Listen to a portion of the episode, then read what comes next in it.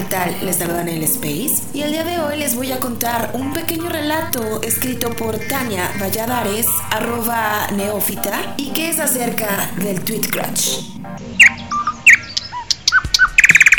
Esto de la tecnología y las comunicaciones, a mi parecer, son un arma de doble filo. Últimamente he escuchado de amigos o conocidos que descubren alguna infidelidad de sus parejas por un mensaje en el celular, porque dejaron abierto el Messenger o por un mail. Y siempre pensé, pues qué tonto el que se dejó cachar y qué metiche el que andaba buscando. Yo confío en mi arroba puchunguis y jamás andaría buscándole tres pies al gato. ¡Ayaja! Llevo ya algunos, muchos diría yo, años con mi peor es nada nos conocimos en contra de toda probabilidad. En fin, hace poco se compró un teléfono y con la novedad de que él podía hacer una cosa que me sonó rara, tuitear. La cosa empezó tranquila. Mandaba mensajes, me comentaba cosas chistosas que se publicaban o noticias antes de que algún medio lo diera a conocer. Después empezó a utilizar un lenguaje extraño que si el retweet manual, que si el RT automático o el Follow Friday, que es el DM y que ya lo seguían 30 personas. Yo por más que volteaba, pues no veía a nadie. Bueno, pues para no quedarme sin tema de conversación, me metí al dichoso Twitter y la verdad no le entendí mucho ni hice por entenderle. Creo que el encanto reside en tener eso en tu teléfono y pasarse todo el día y a toda hora diciéndole a todos lo que piensas, lo que haces o lo que se te ocurre. Conforme pasó el tiempo, yo solo me conectaba de vez en vez desde mi computadora y solo veía lo que unos cuantos decían 15 minutos antes, mientras que mi señor cada vez pasaba más tiempo pegado a su aparatejo. Me refiero al teléfono. En comidas, reuniones, en la cama por la noche, despertándose en la mañana y ni buenos días decía. Claro, a mí, porque en Twitter sí, Pensé que sería una etapa y que pronto se le pasaría, que era una buena manera de mantenerse en contacto con amigos empezó a crear una especie de club de Toby, con diferencia que ahí sí aceptaban mujeres. De pronto, empezaron reuniones con sus amigos tuiteros a las cuales iba sin mí. Alguien tenía que cuidar a los niños. Su único tema de conversación era lo que dijo fulanito, que no sé quién me mandó un tuit a no sé quién que había sido asaltado y que todos los tuiteros lo habían salvado y etc, etc, etc. Hasta aquí no pasó que me sintiera excluida, como nunca antes de su vida, y que para estas alturas giraba todo en torno al Twitter y sus tuiteros.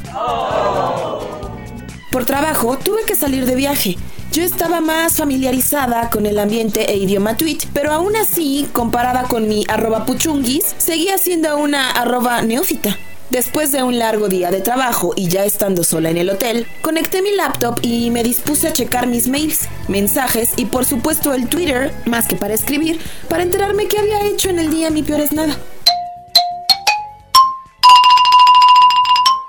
Cuando voy abriendo el tweet deck, me doy cuenta que estaba conectado a la cuenta de arroba puchunguito. Y como buena mujer curiosa, no pude evitar el ponerme a leer sus DMs, que por lo regular no se pueden leer si no tienes la clave de la cuenta chequé sus favoritos y bueno, me di la gran vida disfrutando de la magnífica comunicación que tenía con otros y otras y tratando de descifrar quién había tuiteado qué cosa a quién. Naturalmente, en estos casos siempre se aplica algún dicho de abuelas. El que busque encuentra. Hasta lo puedo escuchar. Encontré unos cuantos en los que se dirigía a algunas féminas con motes cariñosos, por así decirlo. Oh no pero no me molestó tanto, ya que de antemano sé que siempre ha sido paño de lágrimas de cuanta mujer en apuro se le presenta. Le encanta el papel del mejor amigo, y ahí sí, con ardor y como diría Timbiriche, con todas menos conmigo. De pronto, sentí como que me jalaban un pelo de la nariz. Cuando leo varios DMs hacia una arroba susodicha en especial, a diferentes horas del día, inclusive estando a un lado mío en la cama, con tweets como... Arroba susodicha. ¿Cómo estás, corazón? Te extraño. Que sueñes con los angelitos, mi amor. What the fuck? ¿Qué onda? O sea, si ni a sus hijos les habla así, menos a mí. Y bueno, como otros cinco por el estilo que mejor ni los pongo porque igual y las quemo.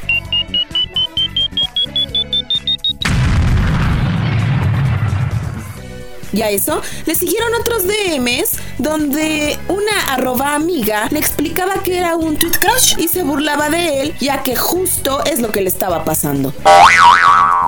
Entonces sumé 2 más 2 y llegué a la conclusión de que arroba puchunguis estaba haciéndole ojitos a arroba susodicha para tener un tweet crush que me viene un flashback del mes anterior donde saco el tema de que un amigo había tenido un break con su mujer para vivir nuevas experiencias. Hijo de su madre. ¿Qué pasa el desgraciado? Lo quería matar y no porque me estuviera haciendo de chivo los tamales o porque lo estuviera pensando hacer, sino porque no me había ocurrido a mí primero. A partir de ahí, mi viaje de trabajo se volvió un via crucis. Ya no pude concentrarme en el asunto al que iba, solo podía pensar de qué manera lo despellejaba vivo y le echaba vinagre. Apagué mi celular y evité cualquier comunicación con arroba puchunguis. Quería regodearme en el enojo y planear diferentes maneras de hacerlo sufrir. Quiero ver sangre. Lo único que le hice saber por medio de un mail y de diferentes tweets es que lo había cachado y que estaba cocinando una venganza larga y dolorosa. Surprise, motherfucker. Recibí mails de arroba puchunguis, primero enojado, luego como excusándose y al final pidiendo perdón. Disculpa, mi amor. Yo, calladita. No hay peor sufrimiento que cuando no sabes qué es lo que te va a pasar. Al terminar mi trabajo, cambié mi hora de regreso por si se le ocurría ir por mí. Claro, siempre al tanto de Twitter por si volvía a escribir algo que lo comprometiera aún más. Hasta que me harté y le di logout. Era por demás. Para cuando llegué a casa entendí lo que significa con la cola entre las patas. De esa manera lo encontré.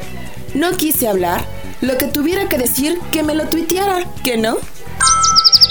Pasaron tres días muy largos en los que mí misma me decía, ya no es para tanto. Y por otro lado mi diablito me decía, Hazte del rogar. y sí, lo que nunca. Hasta flores me regaló. Lo peor es que mientras mejor se portaba, más me enojaba y porque pensaba, pues ¿qué hizo? Para estar así de arrepentido y que yo no hubiera leído. ¿Cómo decirles que lo impensable sucedió?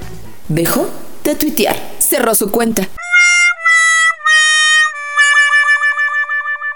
En fin, lo quiero mucho. Y la verdad en mi interior sabía que no había sido para tanto. Así que muy perdonavidas, cuando sentí que podía hablar del tema sin sacarle los ojos, hablamos. El tweet crush, o lo que intentó ser, terminó. Lo que sí es que ya no anda solito por las calles. No se me vaya a perder. Twitter direct message.